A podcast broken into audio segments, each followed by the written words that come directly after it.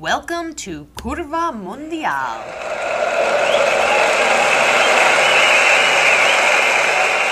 Hello, and welcome to another episode of Curva Mundial. I am your host, Sal Bono, and today my next guest is a news reporter and journalist who has been a lifelong Everton fan. Please welcome to the show, Toffee supporter and my friend, Dylan Fearon. Welcome, Dylan. Sal, great to be here, man. Glad to be part of season three. Let's get it going. All right, man. I love how pumped you are. We were just talking in the pre-interview, just like how like the energy in this episode is going to be really fun. So let's it's going to be a lot more fun than I think the energy going on in the Everton field right now. Uh, I, I, was just going to say, I was just going to, this is going to be a lot more entertaining and, and, more fun to be a part of than I think uh, the on-field performances we saw last season and then at the start of the season, man. and it's unfortunate because we're talking after a couple wild seasons for Everton. And I can't put into words what it has been like as a neutral just watching this team and what has gone on. So, let alone as a lifelong fan such as yourself, like what do you make of all of it? Well, first of all, uh, I, I, think things have just been negative for a long time. And if you talk to some some Everton fans who've been around, you know, 50, 60 plus years, like my father, it's been very negative for about 30 years. For someone like me who's 27, I've had some memories that, that I've enjoyed and, and that I look back on at moments I've loved. But for some of the fans who've been around who've seen us lift trophies, it's obviously not good enough. So it's an interesting dynamic where some of the younger fans expect a lot, but also there have been some memories that we've just enjoyed, and that's all we know because we're just young. But the older fans who have seen us lift trophy after trophy in the 80s um, just demand demand and expect way more than we're seeing. So uh, I think we're hopeful for this season, but we know it's going to be a rebuild. And I think we're just looking towards maybe two or three years down the line, hopefully still with Frank Lampard at the helm and and, and just improving, but a steady improvement year to year. And we're not expecting much out of the season, but just staying up again and and and, and just better than last season, more effort. You know, Everton fans, we, we just demand demand effort, and that is uh, the that is an expectation that you have to meet if you're going to put on the blue shirt and, and, and play for us. You have to have effort. You have to have passion. You have to go for go for balls. You know, press. We just you have to work hard or do not play. And I think last season we just didn't see the hard work until the last few games when we desperately needed points, and we we somehow found a way. We beat Chelsea at home, beat Man United at home, uh, a great win against Newcastle at home in the 99th minute, an Alex Iwobi goal, and of course, to top it all off, was the second to last game of the season, the last home game of the season, down 2 0 at halftime against Crystal Palace, winning 3 2 with just a few minutes to go with a Dominic Calvert Lewin header. So we found a way. I don't know how we did it because there were times when I thought we're going down and that's it. But we somehow found a way. Now we, we have to show that that wasn't a fluke and that we can continue to to play well. So we'll see. You know, what's funny about Everton is is that they remind me and the fans of Everton, I'm going to say, it's not so much the team, but the fans. They remind me of Southern Italian fans. And I use Italy a lot as a point of reference and Serie as a point of reference. It is my favorite league. And we are going to talk mm-hmm. about Ancelotti in a minute. Yeah. Um, so the thing here is, is that a team like, say, Palermo, for instance, who has been in the last decade a yo-yo team and a team that went all the way down to the doldrums to like the fourth tier. They're currently in Serie B, the second division, but 15 years ago, almost 20 years ago, they were in Champions League. And the mm-hmm. Palermo fans have always had like this amazing hope that maybe they'll win something or maybe they will do something. And as long as there's effort there, as long as you try and you put your blood, sweat, and tears into that jersey, and the same goes for Napoli supporters, and the same goes for, or, you know, Bari, like Southern Italian teams and those fans remind me of what you're describing with Everton. It's like even if the results aren't there and you yo-yo throughout the league or the leagues rather, and you are even in the doldrums, maybe flirting with relegation, as long as you're trying your hardest, we're still going to be there.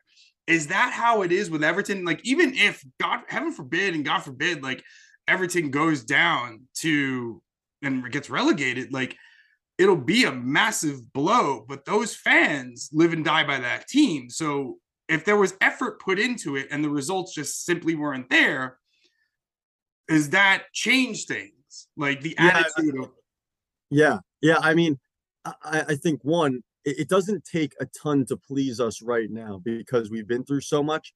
I think we don't we're not expecting trophies right now. We're we're, we're smarter than that. We're, we're we're realists at times as well. But I think we you, we demand hard work and we demand effort. So if if you just go out there and you show passion and you show uh, a love for the game and for the for the club and for the shirt, we will get behind you a thousand percent.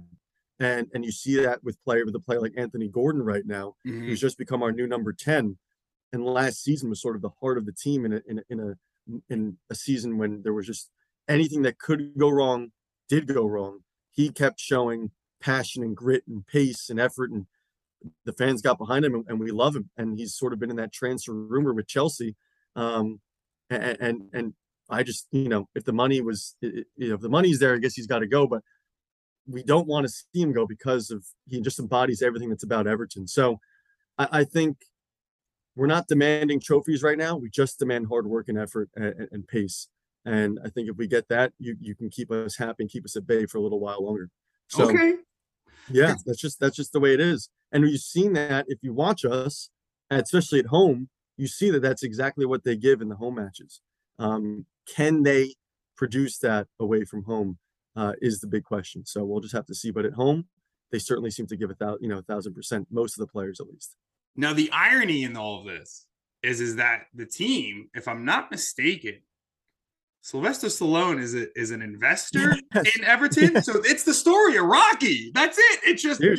you, know Rocky wins in all the sequels, yes, but Rocky they need won. they, they, He gets his ass they need- kicked. He's the underdog. Like it's perfect that Goodison Park and Everton are the Rocky of the Premier League, right? dude he he's a huge evertonian and everton did a preseason trip to baltimore this summer where they played arsenal um, at the baltimore ravens stadium m&t bank stadium and i'm saying to my dad they needed to go to philly for a day and go up the rocky steps and have the music blasting and rocky they had they needed to have stallone be a part of this or something because uh, it really is there, there is a lot of irony there and I think uh, it's great that the, the, I think believe there are a couple other celebrities that that, that follow Everton. Uh, I wish I could remember him, but Sylvester Stallone, yeah, big Everton fan. He's been he's been pictured. He's been there. Uh, he's been photographed uh, wearing an Everton scarf, royal blue scarf. So uh, I think it's great. I think it's great. But they needed they, they needed to bring them to the Rocky Steps You're and right. motivate them a little bit before the season. That would have been great. dude, you're so and just you know have them run through Philly. You know, have them run through Philly, do that, and then go up the steps. Like that's that's what Right? It's only an hour do. and a half from Baltimore or something like that. They could have done it. Oh, absolutely, absolutely. Yeah. You see, man. This- the- look, Missed Everton. opportunity. You know, you're missing opportunities here, but there's always next year if you're listening to this. Yeah, come on. You know, we're Another currently. American tour. My dad, my dad and I went to the game in Baltimore, which was great too. Oh, so what was all right? um, So what was that atmosphere like as an American audience? What like I'm Everton is a big team and they're a historic team and they are a team with history. But sadly now, you know, in America, the way the Premier League is sold is that it's sold on goals and it's sold on money and it's sold on like the fact that like Manchester City now is I, I, I can't believe I'm going to say what I'm going to say. And this is no disrespect to Manchester City, but it's like they feel like a bigger club than Manchester United. Like that doesn't sit right with like I don't know curmudgeons and old schoolers like me. But like sadly, in a weird way, United's got the history, of course, but like City's got the money and they've got Erling Haaland and they've got De Bruyne and they've got and they've got recent, and they've got, and they got recency. Really, it's just you know they've just That's been it. winning recently, and United haven't been winning. So it's like, you know, so Everton is sort of in the shadow of Liverpool, who have been winning. So what is that like Yeah. for a team like Everton to come to America and fill it? Because at Baltimore Arena, if I'm not mistaken, you've been there, you can tell me. It's huge. So like what was that experience like watching this team and this big plays? Right. So I think the upper deck, like the the highest seats, I think those were those were sort of empty, right? Everything underneath that was totally packed, and you have to imagine they were playing Arsenal, uh, you know, so uh, popular club in America too. I think Right. it was probably 70, 30 Arsenal fans in there, but it was loud. It was, and everyone was standing. And because again, most of the fans, if not all of them, don't get to see them on a regular basis. Right. So everyone, even though it was a preseason game, everyone was acting with each pass and each shot and, and the goals like it was a legitimate Premier League game or, or even like a cup game. It really had that sort of feel to it at times. And Arsenal won 2 0. They scored both, both goals in the first half. And um, Gabriel Jesus scored a goal. Uh, I mean, it, it, it, was an entertaining game if you're an Arsenal fan. As an Everton fan, it was great being there for the just just saying I, I as an adult I've been at a, an Everton game with my father. For sure. Um, but you know, we didn't have many chances. I think we had we had one chance uh, in the second half towards the beginning, and, and it didn't go in. So in terms of the actual play of Everton, it was it was that was terrible to be honest. But just being there was fantastic. The one thing I'll say about the popularity of Everton in America is I think at a time it was really growing at a faster pace because we had Tim Howard, right? Mm-hmm. Landon Donovan at one point. Yep. Brian McBride before that. You know, we've had some American players, and Tim Howard played for Everton for years. Yeah. So, you know, at that at, at some point, I think it, we were gaining popularity then, but we haven't had an American player in, in, in, some time. And you see a team like Leeds United with a couple of Americans, right? Now, um, they're starting to grow here, and I even believe last week that NBC bumped, uh, uh, or, or they at least picked Leeds United against Brighton to put on network over this over a City game, over a Chelsea game. Dude, I'm well aware, and I'm watching this thinking like, oh, this is crazy. And right. I, I no disrespect to Leeds United. What a boring game. Like I know, I how, but how funny is that that they that they picked this game because City does have the American connections now, not only the players but Jesse Marsch, the manager. Yeah, and, and then they, so they pick a game against Brighton, which if you're a Premier League fan at all, you know any game that Brighton plays, no disrespect, but I've watched a decent amount of Brighton games. They're most likely not the they're not the most entertaining. No, the way they, they get play. the job done. Right. But I mean, you bump it for Palace City, which historically there have been some great Palace City games. Uh, you bump it for you know potentially Chelsea Leicester, which have been some good Chelsea Leicester matchups. Yeah. I just thought it was, but it shows it is it shows that the Americans here are gaining an interest in and and, and into Leeds. And so maybe that's just what the fans wanted. But it just was funny how it ended up being a, a pretty flat game. If I was the you know programming director, I understand and I get all that. As a neutral, I was sort of just like, there's a nine goal game happening with Liverpool simultaneously. Right. And I'm missing all of this because I'm sitting here watching Pascal Gross be the most amazing player for Brighton. And no, yeah. and again, Pascal Gross is a fine player, but when he's the most entertaining guy in your field, there's a little bit of an imbalance here. Um, right. You, know, you can even fast forward. You can even fast forward Leeds Everton, right? Yeah. Was on um and it was on USA Network. Um, was on USA Network, and the other three games going on at the same time were all moved to Peacock. So again, just shows it seems like when Leeds are on, uh, if there's a chance to put them on actual TV and not just the stream, uh, they're going to do it. Look, and it's totally smart too because here's the other thing: is is that it Leeds is a great team to sell for um, to America for all the things that you just said. Jesse Marsch, you have the American players, and it's not a team that wins anything. So if you're a new fan of Premier League and you want a team and you start following Leeds, similar to how you were saying, like new incumbents of the Everton fandom happened during the Tim Howard era um it's like oh it's it's a it's an easy safe team to follow because of the fact that you're not front running and it's not a favorite um and so sure. I, you know and i get that um and and it and you're right it is interesting to see that like network and in an era when network tv is so desperate for viewers the fact that like the programming manager is sitting there thinking like no we got to put this team on it speaks volumes. And as I look, I, I know it's it's the Leeds Brighton game. It wasn't the most exciting, and I roll my eyes at it.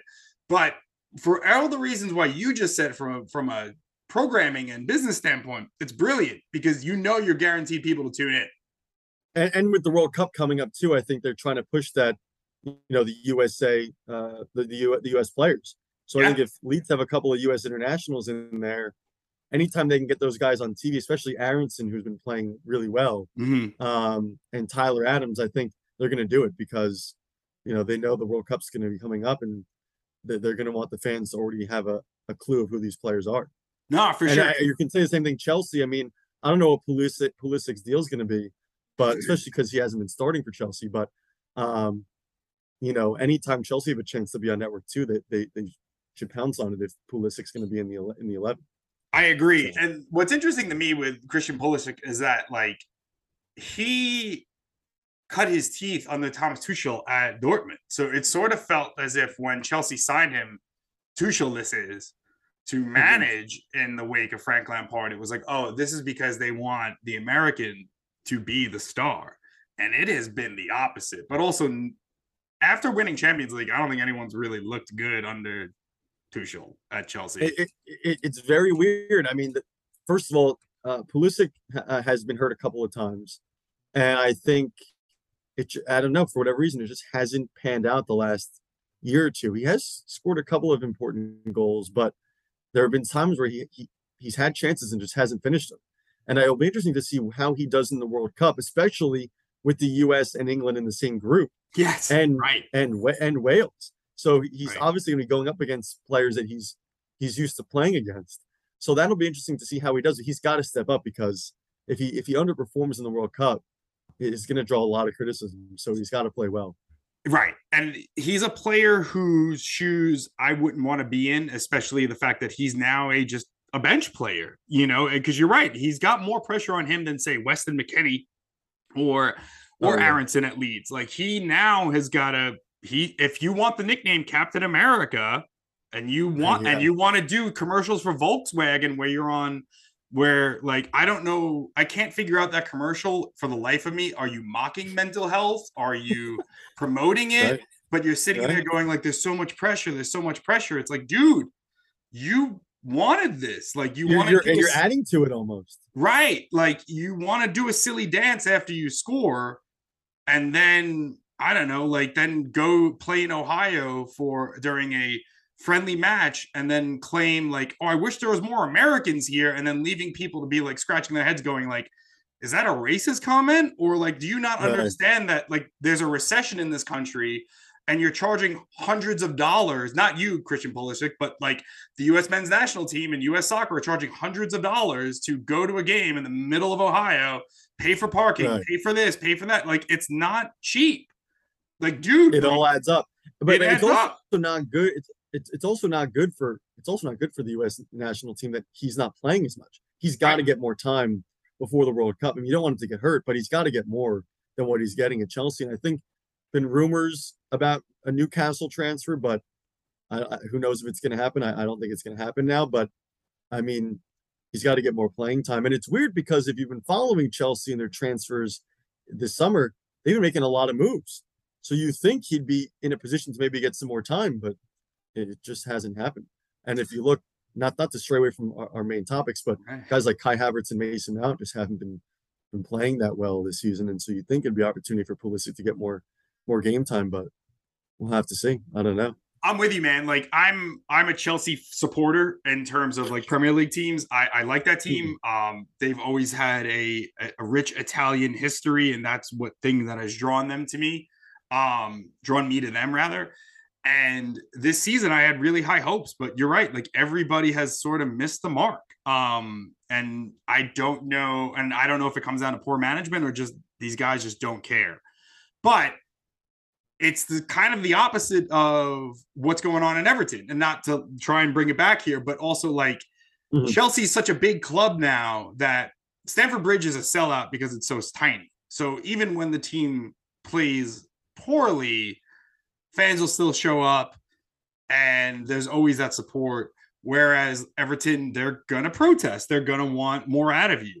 And every time I Right. think Everton gets it right, whether it was signing Lukaku from Chelsea early on in his career, or even picking up someone like Samuel Eto'o, and last Yeah. summer or la- or last uh, transfer window in January, rather not last summer, in the January transfer when they're picking up Van de Beek.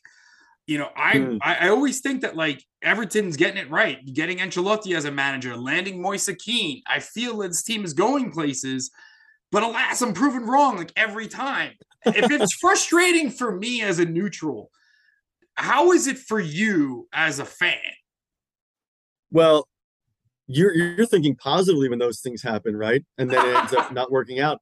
I we are so we we've been through so much over the last 27 now almost 28 years that since we last won a trophy 1995 FA Cup that now we're just we we think negative first. So first of all, I I love Lukaku, and I thought Lukaku was at his best when he played for Everton, not for anybody else. Um, there will be a number but, of Inter fans that will be listening that will disagree. Sure, but. he, look, he was great. Look, I think he had he was great. He was great. But if you just look back to some of Lukaku Everton highlights, his physique I thought right, was amazing. at his at his at his best, and I just he had some unbelievable moments for us that I just you know I'd have to have to go back and watch of his, of his Inter highlights. But I thought I thought he was better at Everton than he was at United. And, oh, and now uh, again at Chelsea, obviously that didn't work out at all. Now he's back at Inter, but obviously, you know, terrible business for Chelsea there, right? And a steal for Inter, really. It, um, it's not only a steal for Inter, but also it kind of highlights all of it highlights the end of the Abramovich era. Yeah, think about yeah, it. But spend but, big, get the guy. Yeah.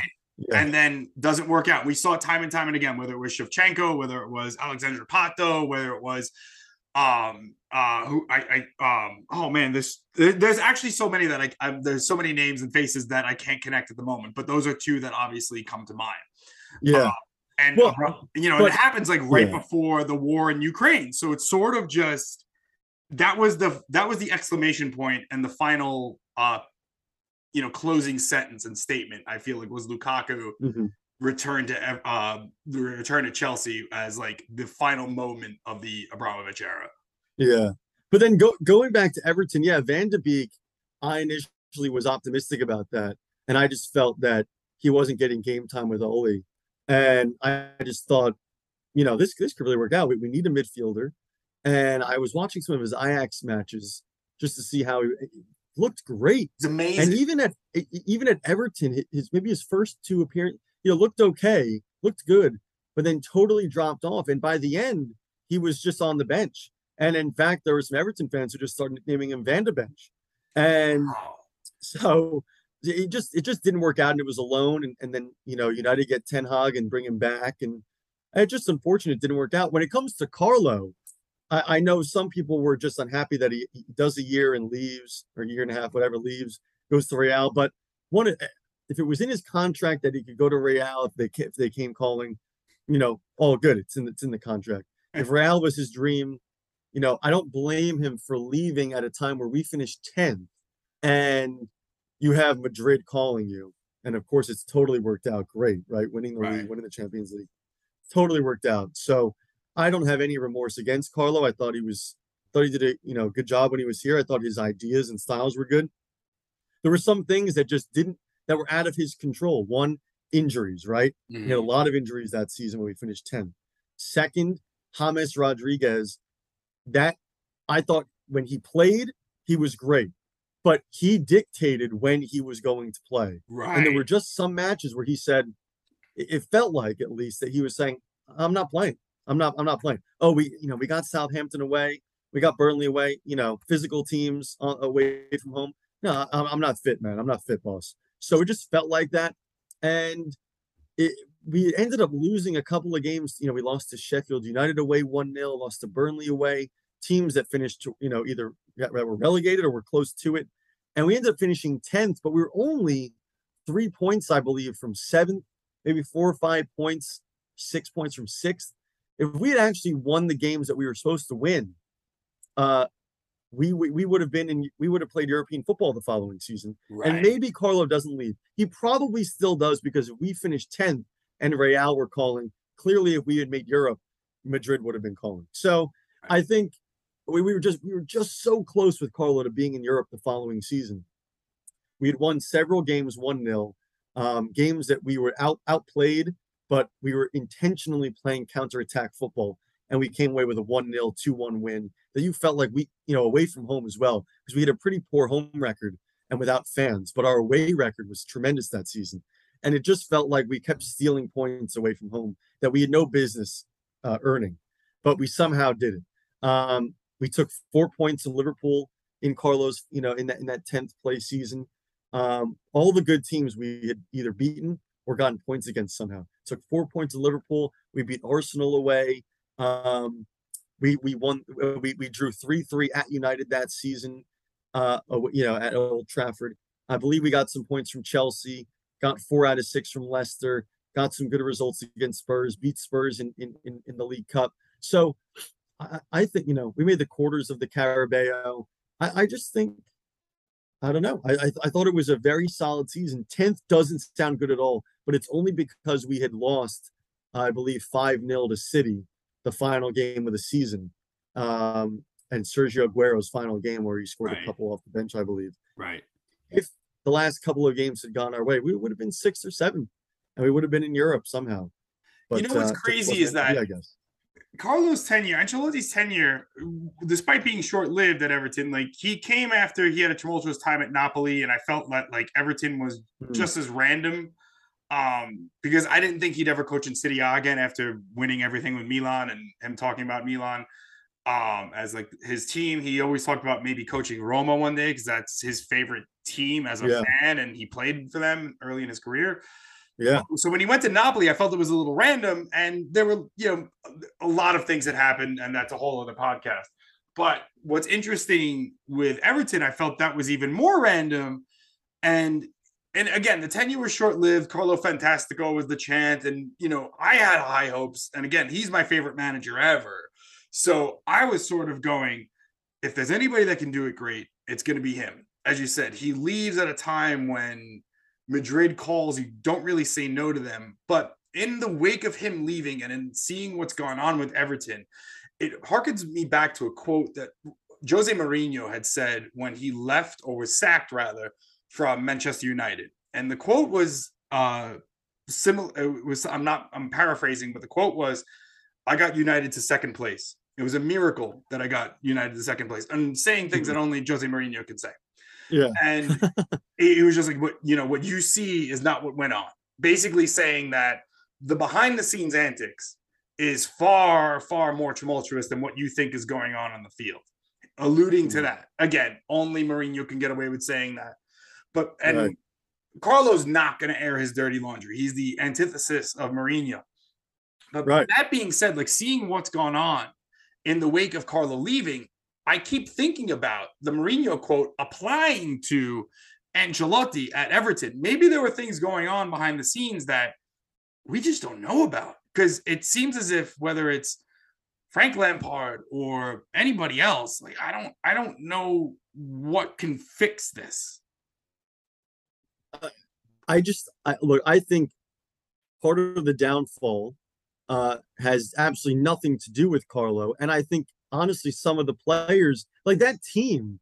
There was a time when around Christmas, I believe Christmas, we were either second or third. We, we were we were definitely in Champions League football by Christmas, which I know there's Right. plenty of season left.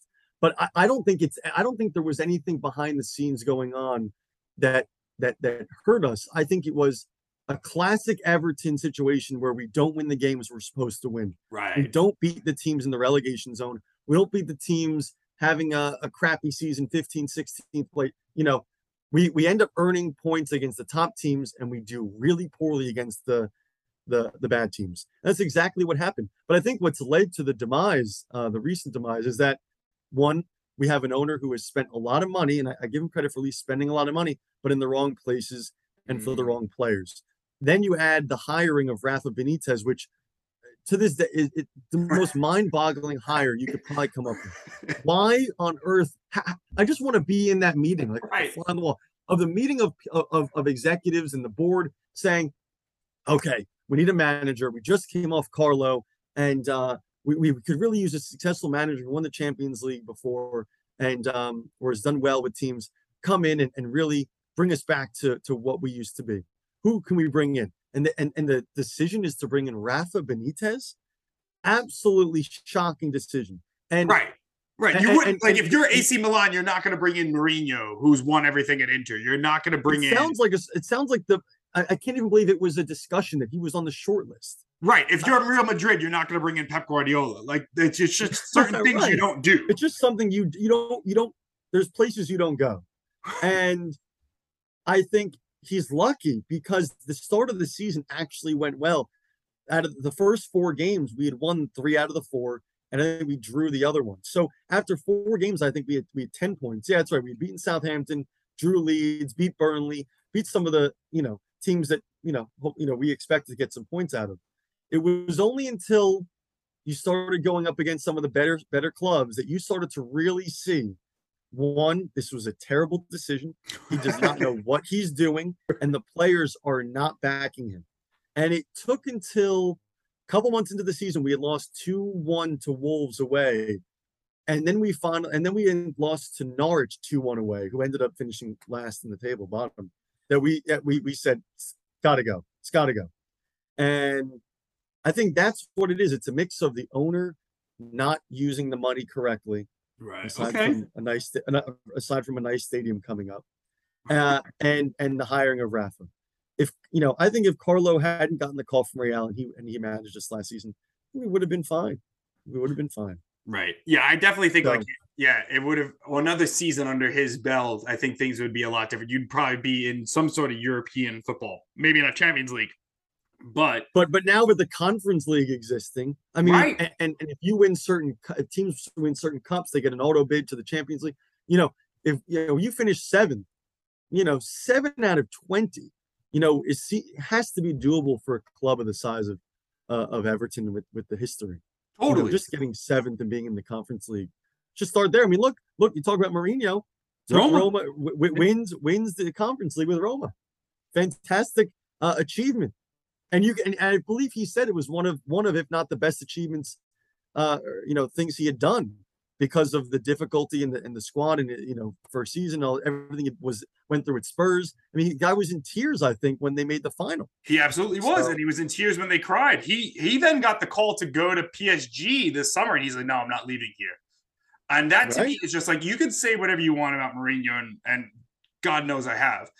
But one thing about him is is that when you give him gladiators, and I know, yeah, I'm talking about Roma, but like when you have players that are gonna go and die by the shirt, again, the Everton supporter, like what the Everton supporters want, right? Mhm.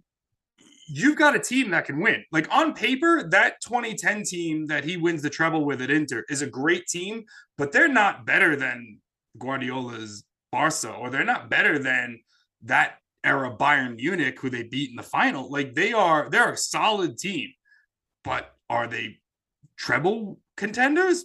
Uh, Maybe, and obviously they proved it, and he did it. And Right. you know, you can say what you want about the conference league, but I say this, and in defense of Roma and in defense of Mourinho, is is that especially last season, it's a brand new trophy. You're gonna want to be the first to win the new thing, right? Of course, of course, you want to set a precedent, and I, I I'll have to check the matchups again, but I almost felt like the Conference League final was a more entertaining matchup than the Europa League. It Final. was. Oh, it absolutely was. It Yeah. absolutely was. And I and I I'm happy that you said that because I couldn't I wasn't sure if I was feeling that just as a City fan. Like I was cheering for Roma and I was cheering for the league and I was cheering for the Roma fans because it's just be nice to get recognized, you know. Right. Um and and, no, and nothing against, and I believe it was Sevilla and yeah, and and Frankfurt, Eintracht Frankfurt. Nothing against them, but Roma and Feyenoord just seemed like a more juicy matchup for me. Yeah, and it and, and it did and it proved to be. And it and Yeah. and I think again, when you have someone like Mourinho who's gonna be passionate and then cries in the end, and you have players that are just like, holy cow, and a trophy comes to this a city for the first time in nearly 20 years. And again, it doesn't matter. If the trophy is a trophy and it's European, as you said, it's like it it you win enough, it could then bring you to new heights. Now they're in Europa League. Um, you know, Yeah. they're rare as we speak, as we speak, they're currently at the top of the Serie A table. It's great. Oh, and So let me correct myself, by the way. The Europa League final was in Seville, but it was it was Eintracht Frankfurt and Rangers, not Sevilla. Oh, okay. All right. I But yes, Okay. but still, but and, and that was and that was an entertain and I believe that was a penalty shootout. But but still, I just on paper heading in, I was like, Conference League is actually you know respect. yeah, for So, sure. yeah. You know, as you touched on earlier, Everton runs in your blood. As your father is a huge supporter of the team, and knowing your Mhm. dad, he's also one of the biggest fans of this club I know by far and large. Did you ever have a choice in the matter of what team you wanted to support, or you had to be a toffee right away?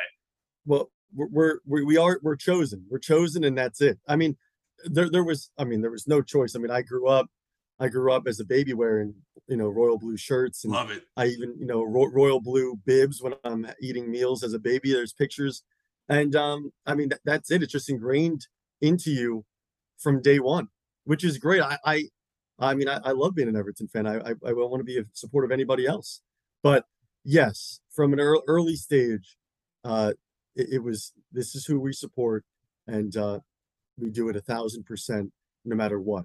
So, and our, our slogan, you know, nil satis nisi optimum, nothing but the best is good enough, and that's what embodies the supporters. Is you nothing but the best is good enough.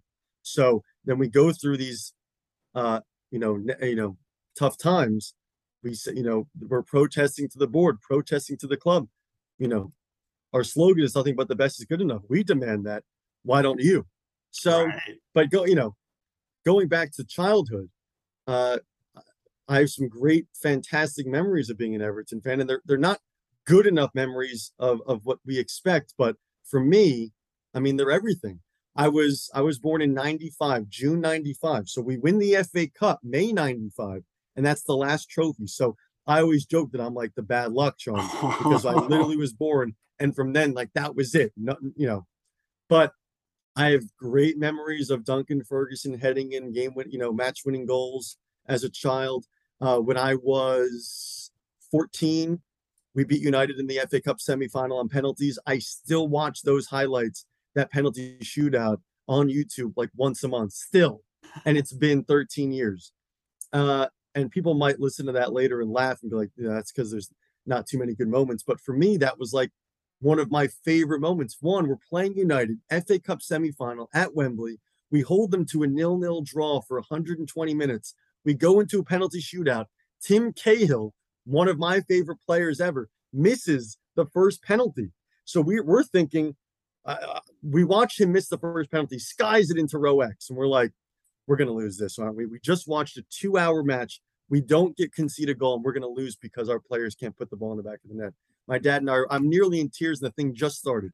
Luckily, Tim Howard saves us. He saves two penalties in a row and was the hero of that. And finally, we, we uh, I'm trying to, uh, trying to think who put Leighton Baines put one in. I should remember everyone who scored. Uh, and finally, Phil Jack, Phil Jack Jagielka put in the game-winning penalty um, in the shootout to win, and it was just a phenomenal day. And I'll never forget that. Another great memory: uh, Dan Gosling extra time winner against Liverpool in the FA Cup. I believe that was the year after that, maybe maybe a year or two after that, but it was around the same time. 09, 10, 11. We had some some some good memories there. Game-winning goal in the in a fourth round replay at Goodison, and uh, no, just so there's just some fantastic moments that for some might think that they're they're little, but for me they're they're everything. You know and that's the beauty of fandom though is is that especially when you're the team you're a fan of an underdog and in your lifetime they've been the underdog you know when your dad's Mhm. time it's been different as you said in the 80s early 90s they were they were great i mean they were they were the team you know they were the team in england The in the 80s, in the 80s, Everton and Liverpool were the two best teams in England. Uh, and two of the best, if not the best, in Europe. I mean, they're going back and forth in the league, back and forth, FA Cup, back and forth in Europe. I mean, the, they dominated football in the 80s, and there was no question about it. so, So I understand, you know, yeah.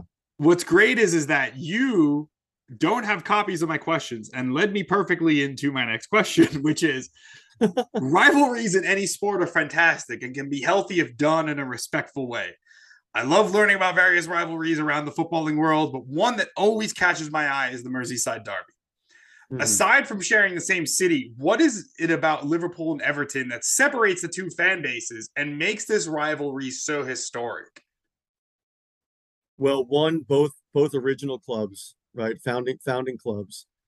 Uh, I think the fact that the stadiums are only half a mile apart, um, the fact that it is a city, but it's not, you know, a giant city. It's not London, right?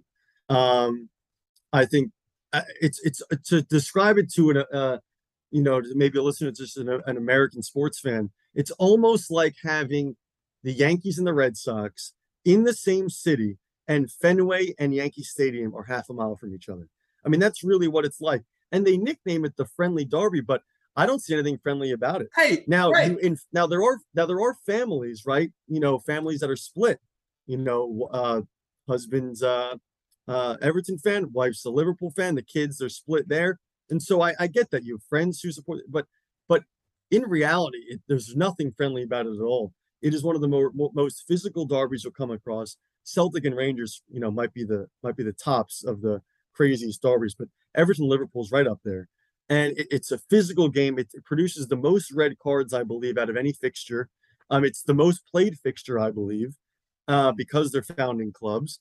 And I just think the proximity of the stadiums um, and the proximity of the stadiums to actual homes. I mean, you could, you know, uh, depending on where you live, you could open up your window and throw a rock into the stadium. but um, that's just how Goodison is. And so I think uh, I just think it all adds to it. And you're thinking about it uh, every day leading up to the week leading up to it. It's all it's always marked on your calendar. Um, when we're recording this, they are playing at Goodison Park this Saturday. Now, because that's taken a now because of midweek games, that sort of has gone away a little bit because you're focused on that the next game. So like since Saturday, we've been thinking about thinking about the Leeds match. Right. Now that that's over, it, everything's about the Liverpool match now. But it used to be, and you speak to my father about it.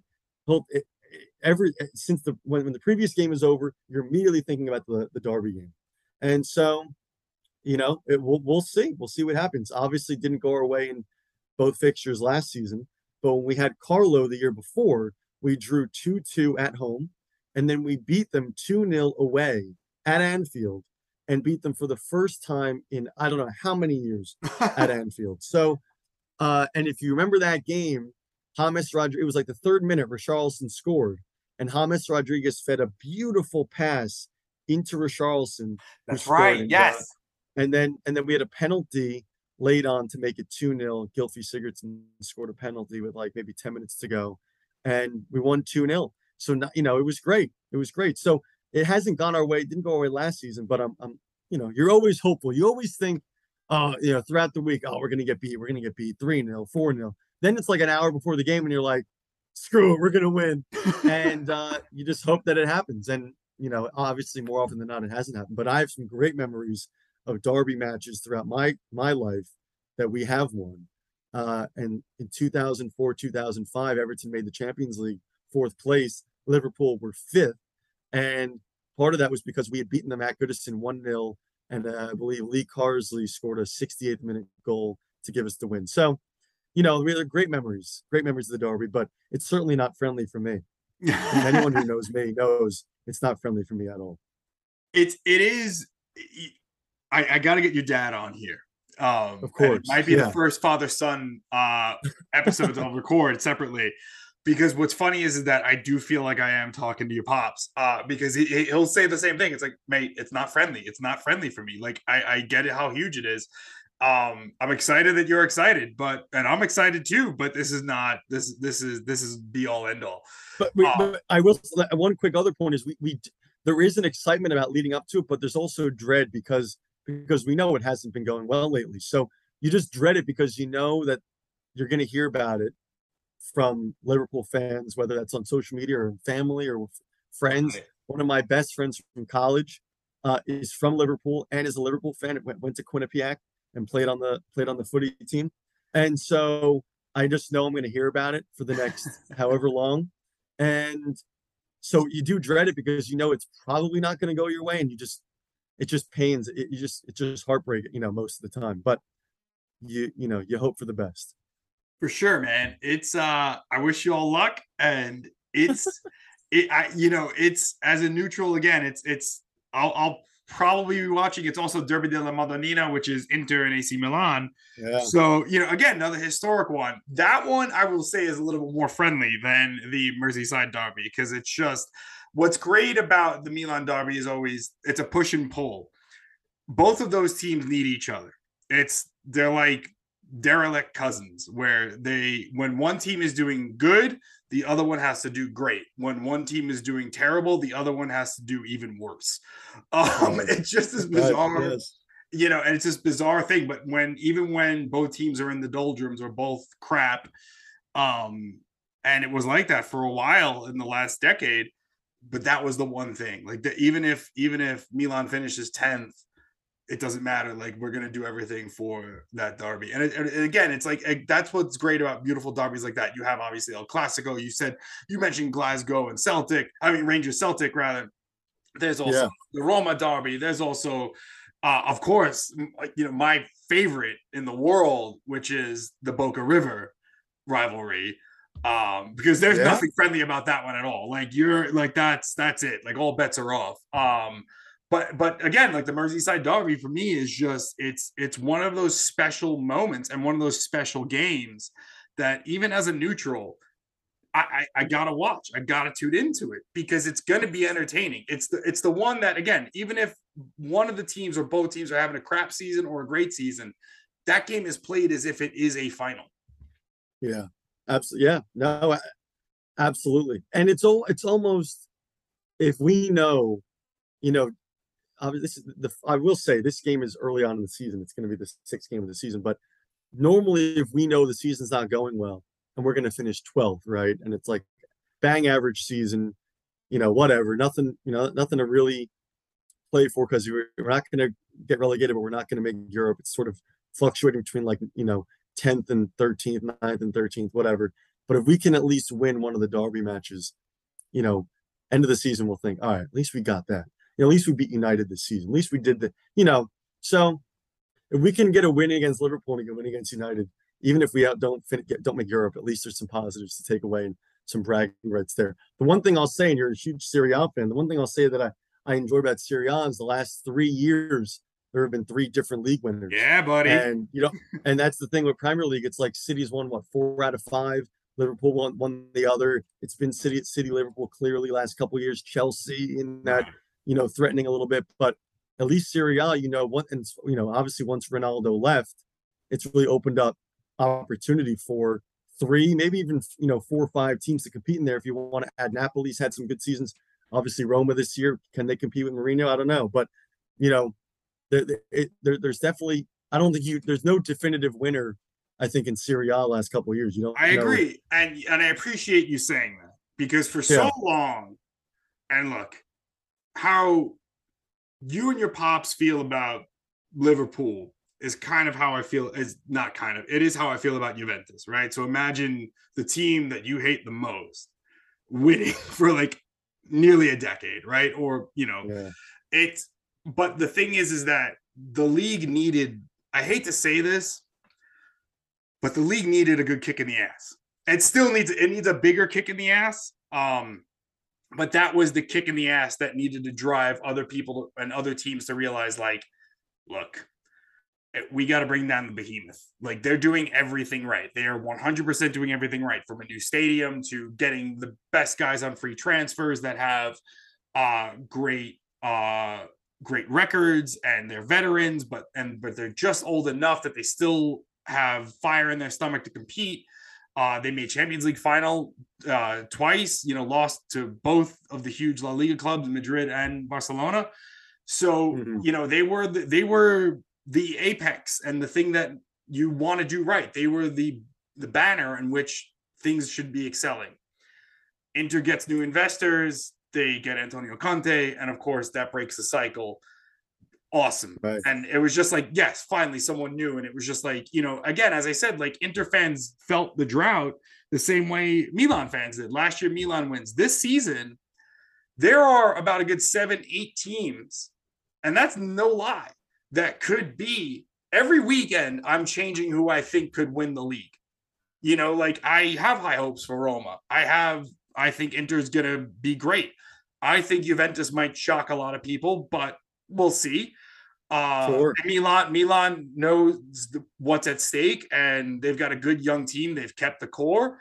You have Lazio, and people are counting them out, but Maurizio Sarri is a, is a tacti- tactical master.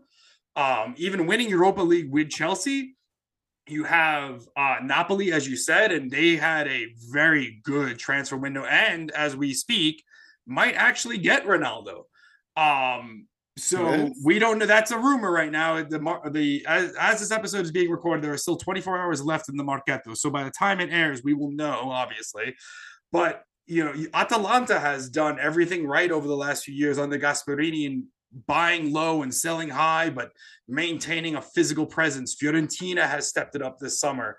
So you've got tons of teams that could really, really, really make some noise. It is probably the toughest Serie A season to call in Yeah. in over a decade. And that to me, I like it it gives me goosebumps because even if my team doesn't win, right? Or we come in as long as we qualify for Champions League, I'm sort of like, okay, that's fine. You know, Champions League is our home, that's where we belong. But Yeah. whoever wins Serie A this year, every of course, whoever wins it every year deserves it. But whoever wins it this year will be you would have had to have put on the most tactical masterclass. And we'll see what happens at the end of the season. I'm really excited. And you know, I know we've been talking about Premier League, but it's this is if you're gonna watch, this is the season to watch. Yeah, and I just I was just checking out the standings real quick from Serie A last season because I knew there was a great race to the, to the win for, for Milan. It came down to the final game, bro. It came Yeah, down to the Milan, final game. Inter, Milan, Inter, and Napoli, all three had won their final four games, I believe. Yeah. And it was just it, it, it came down to the final game. But I, I thought Napoli had a great season. They I thought did. Napoli were great, great, and I'm I- I'm looking forward to seeing them this season too, uh, especially in Europe. So You're I gonna think- have a lot I of think fun with them in Europe. You know, if you if you want Napoli to be your club to keep an eye on, they are so much fun to watch right now. We're just a few weeks in. They they had a very very quiet mercato. Or I mean, not quiet. They had a very good mercato, good transfer window. Um, Mm. allegedly they're going to pick up Keylor Navas again. By the time this podcast airs, that may have happened. You know, yeah, I heard about that. I think that that's a that's a good move. Obviously, he well he needs some game time, and he's not going to get it right. at PSG. And uh, I think it'd be a great move. It'd be great, and it brings the experience. And again, it takes a page out of what Juventus had done because that's a move that Juve would have done circa five, six, seven years ago. Granted, they had Right. Buffon, so they were never going to sign another keeper, but that's a move that they would have done. And that's what you know teams got to start thinking about now. Um, uh, you know, Milan did it this summer with Origi, which I was very excited by. Roma did it with uh, uh, Wijnaldum and Dybala, which oh no, I'm sorry, they paid for Dybala. They got Wijnaldum and Belotti. They just signed Belotti. So Right, right, right. Mourinho's doing very smart. He, again, it's taking what if Juve was the model for so long, it's now like now it's time to adapt and do that. And Napoli, again, like they what they have done and what Spalletti has done is impressive. And they have this kid who I cannot pronounce his name for the life of me, and I'm not even going to attempt it. But he is a wonderful uh, attacking mid from Georgia, the country of Georgia, and Mhm. the nickname now is uh, Kvaradona. Um, watch his the three goals that he has scored just in the first three weeks of this uh, season, and your mind will go, "Holy cow, this guy is unbelievable!" Like they pulled off the signing of the summer. Um, if he can maintain that, and this, and now they have depth. Like Napoli is a team Yeah, that is and though and you want to talk about fans that deserve something it, it's everton fans and it's napoli fans that deserve something Well, I'm a big Napoli fan now because they have Liverpool in the group in their same group in the Champions League. So, and I believe the first Champions League group game is against Liverpool uh, in Italy. So uh, I, I I'm I'm looking forward to that. That's like in a couple of weeks. But yeah, it's it's it's Liverpool, Napoli, Rangers, and Ajax. It's a good group. it's a great great group. group So so we'll see. Yeah, so I'll be rooting for them. nice all right buddy we'll be chatting about that before we jump into the final section i want to just chat about you for a hot second which obviously this has all been about you and everton but professionally you're a news reporter and a journalist who has covered everything from politics to sports to state fairs to true crime And anyone out there that's listening, because I do have a lot of people that are interested in journalism and always asking me questions, which I'm very flattered by. And now I'm excited to have another journalist on here. But anybody that wants to get into this field, especially now in a time where journalists are people thumb their nose at what we do and people like look at us as if we're the enemy of the people, um, which we're not. We're Yeah. just doing, you know, we're we're broadcasting what is happening. You know, what advice do you have for people that want to get into this field? I, I would say take any opportunity you can get to improve, improve the craft, and to gain experience. It's all about experience. And I th- I never thought in a million years I would be a news reporter. I always thought I would be a sports reporter. But when I got out of college and I was applying for jobs, I got an opportunity to be a news reporter. And I just said, you know what, let, let, let's do it. Let's just see what happens. Doesn't work out, it doesn't work out. And I got into it and I, I've loved it. And so you don't always, you know, you may think you know what you want to do, but things things can change.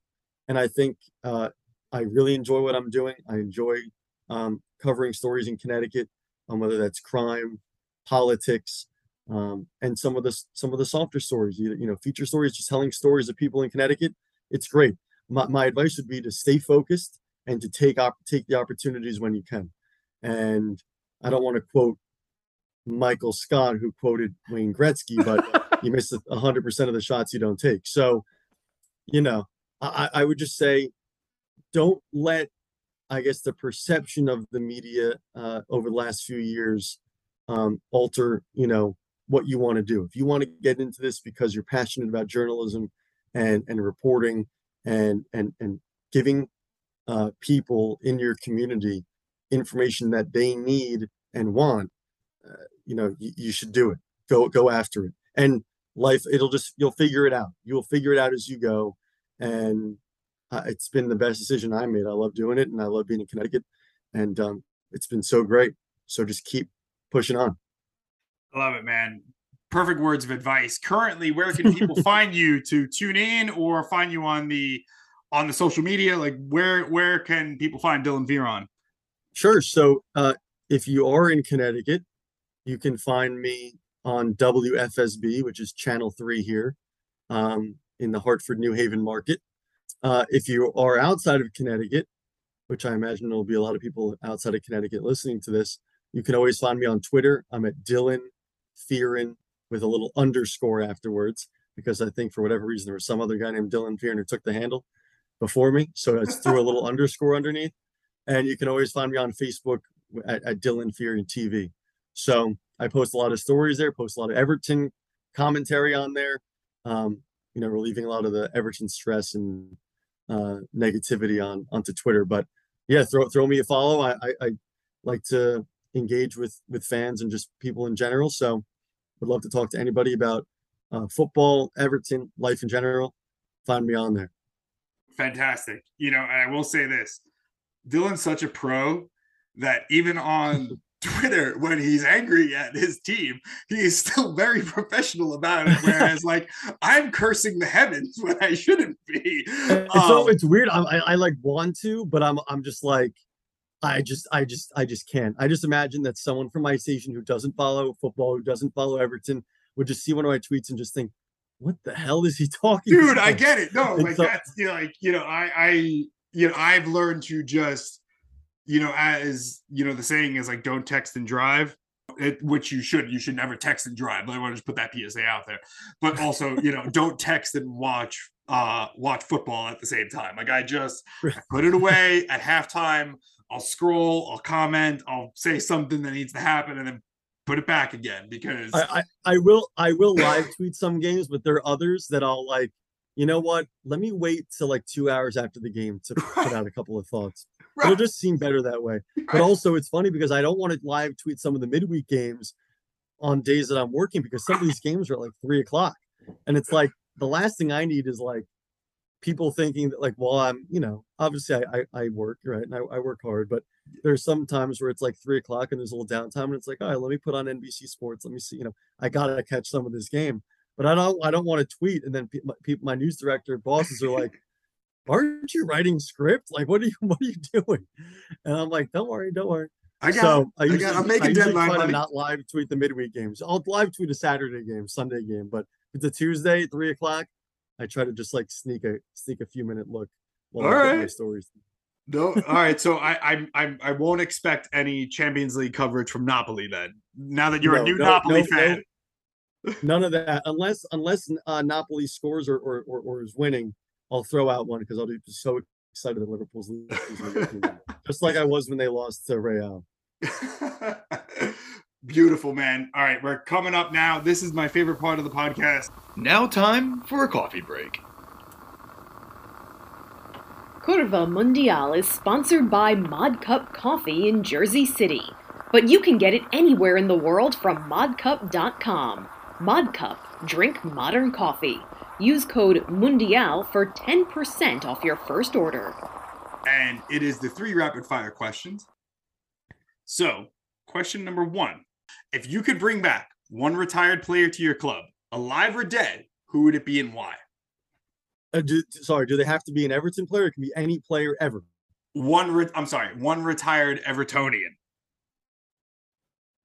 Or yeah, alive or dead. One retired Evertonian, alive or dead. This will be probably an unpopular answer, but I'm going to go with Gary Lineker right now because one, Wow! played for Everton. Played well, and this is the reason, just based on what's going on right now with Everton. But one, he played for Everton for a season. He scored 30 goals. Thought he was great. Ends up going to Barcelona, right? Obviously, had a great career. He was a fantastic striker, um, undeniably fantastic striker, and that's exactly what we need right now. We need someone who can finish, who's going to put balls in the net uh, with his eyes closed. And Gary Lineker did exactly that. So, and he was in the 80s. It was, it was played for the uh, played for Everton in the 80s. Had a great career, even though he had a very short career with Everton. I would say bring him back right now for a season. He would bang in 30 goals right now, and we would uh we would have a, a good finish to the season. I love Good it. season. I love it because you know what's funny? I've been on a Gary Lineker kick lately because he actually owns a production company and is doing a lot of content for FIFA Plus, the free streaming. It's not an app yet, and I hope FIFA actually makes it an app that I can get it on my Roku that I don't have to watch it on my phone or laptop. But it is uh he's got a lot of great content that his company is putting out, but he's hosting a series for them where he talks about where he interviews uh former golden boot winners of world cups obviously him being one from uh 86 but he the episode with him and Toto Schillaci who is like my childhood hero like it moved me to tears and i have a whole new profound respect for gary lineker as a as a presenter um Yeah, and he's, I think great. he's great. I think he's fantastic. yeah he's great yeah He's fantastic. And I know the rapid fire, but I mean, if you get if you ask me my top 10 Everton players, he would not be on that list because he only played for one season. But given what this current squad needs, I think he'd be perfect. I love asking that question because it's always about what the team now needs, and that's and that's what it is. But it's always Yeah. funny that like that you know like the the thought process. Not funny. It's I love it. I love the thought process in it. Mhm. And by rapid fire, I mean like you know I'm gonna comment. Answer it. Yeah. Yeah. Yeah, get, just- get, get at least the name out there quick. Yeah. All right. So now this question: money is not an option. So if Everton could sign one player today, any player in the world, who would it be and why? Oh, I would say Haaland, no question about it. One, sort of like the last answer, we need a striker really badly. He's so talented. He is strong, right? He's tall. He's very physically strong. He almost reminds me of, a, of just a, almost like a taller, better Lukaku at the time when he played for Everton. He just was able to push guys away, muscle them out. Great finisher, great in the box. He doesn't uh, waste a ton of chances. And whenever he's in that box, when he gets the ball, I mean, you know it's going in. And he can do it all. He, he can shoot with either foot. He can head it. I, I- think he's great. And he's such, so young that if money wasn't an issue, I, I would say, you know, get Haaland and get him now. I- Of course, there are other world class players, and you want to say who's the best player in the world right now. And, uh, the, you know, obviously the Mbappe's and Neymar's and, um, you know, but he's in conversation for that now, man. Like I- I, he's certainly in the con- he's certainly in the conversation for it. he was a certainly in the dude that like I thought for sure that this guy's gonna go to a blockbuster move to City. Pep doesn't really like strikers as like a position. Uh it's gonna be another Jack Grealish where they just spent money and not really Right. utilized to the talent of what that player is. And I really rolled my eyes at it. I really thought that he was gonna crash and burn. And I'm so happy to be wrong. Well, he is here's so the thing. fun. Based on the contract and the release clause, I mean, it only cost City like 50 million, which is obviously a steal for Haaland, right? Right. His dad played for City, just has made make perfect sense. And and and based on this time we were, taping this, I mean, he's had a great start to the season. And it's it's sort of like like with Grealish, you were like the first couple of games he wasn't doing much, sometimes wasn't even even starting. And it was like for this, for for Haaland, it's been really, I think it's been great for him that he's gotten off to this great of a start because now he can relax, right? He scored Right. a couple at home, scored scored away. Yeah, now he's comfortable. He can he's going to end up putting in 30 goals this year. I mean, I wouldn't be shocked. I would, I would, you know, yeah, so, I wouldn't put it past them um, either. You know, and what's and- funny is, is that eh, what you mentioned is is brilliant, man, because you talked about something that a lot of folks don't discuss when it comes to strikers, and that's relaxation. And Bobo Vieri, Christian Vieri, when he was a commentator on beIN Sports, he would talk about a lot like when a striker in La Liga or Serie A would like not be racking up the goals. He would talk about it coming from the player's perspective and say it's a rhythm. And when you get into the rhythm, you don't stop and you want to be relaxed and you want to be tranquil and you want to be, you know, quiet about it. Again, I'm paraphrasing, but he would talk about that mindset of Yeah. total relaxation. And this is a guy that was a goal scoring nomad across Europe. So it's Mm. funny that you say that because you're right. Now that Haaland can relax, I'm actually more fearful of him.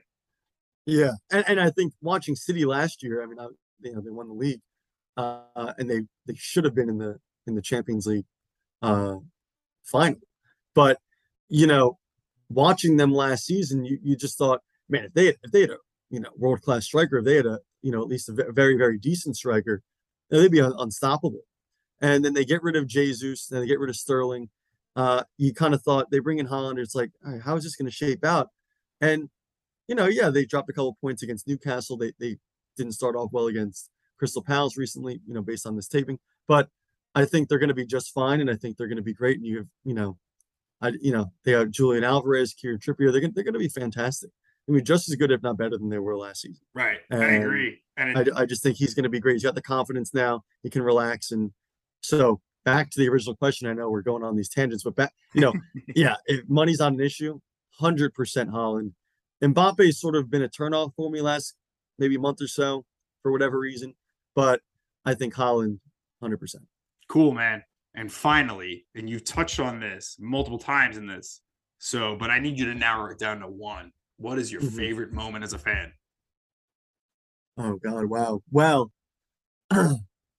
I think uh if it was if it's a memory that I have with my dad watching Everton play, and and believe me, the memories are are a hundred times greater when I'm watching them with my dad. I, it would have to be that shootout against United, and it's it's tough because it was a semifinal. They win the shootout. I mean, we're we're probably in tears. We're so happy, and then they end up losing in the final to Chelsea, uh, two one, and I believe Frank Lampard, uh, he scored one, maybe he scored both, but I know he at least scored one goal in that final. But Everton scored like 25 seconds into that match. Louis Saha scored. It must have been the fastest goal scored in an FA Cup final. We we went up about 25, 30 seconds into the game, and ended up losing two one. So fell short with the trophy, but just the memory of being with my dad, watching them win the shootout against United obviously made it even more special. Um, and, and going down early with Tim Cahill missing uh, the, his first penalty and then finding a way to win thanks to Tim Howard and and Leighton Baines and Phil Jagielka and and, and some of the Phil Neville scored one for us, which was important because he had played for United. Uh, I think just that's got to be my favorite one as a kid, um, and being just being so happy and, and nothing else mattered for those two and a half hours, and nothing else mattered that that weekend because we had won. So I'd have to say that. I love it. I can't think of a better way to end this. Dylan, thank you so much for coming on. Sal, you're the man. Thanks so much for having me. Can't wait uh, for the next time. Can't wait for you to have my dad on. Yeah, That'll be no, great. Now we got to get Peter on. Now that's it. Gotta- It'll be my first father son duo. This is gonna be great. Got to get Big Pete. That's awesome. Thanks, Thanks, buddy. Follow us on Twitter at Curva Mundial Pod and subscribe to us on Spotify and Apple Podcasts. Thanks for listening.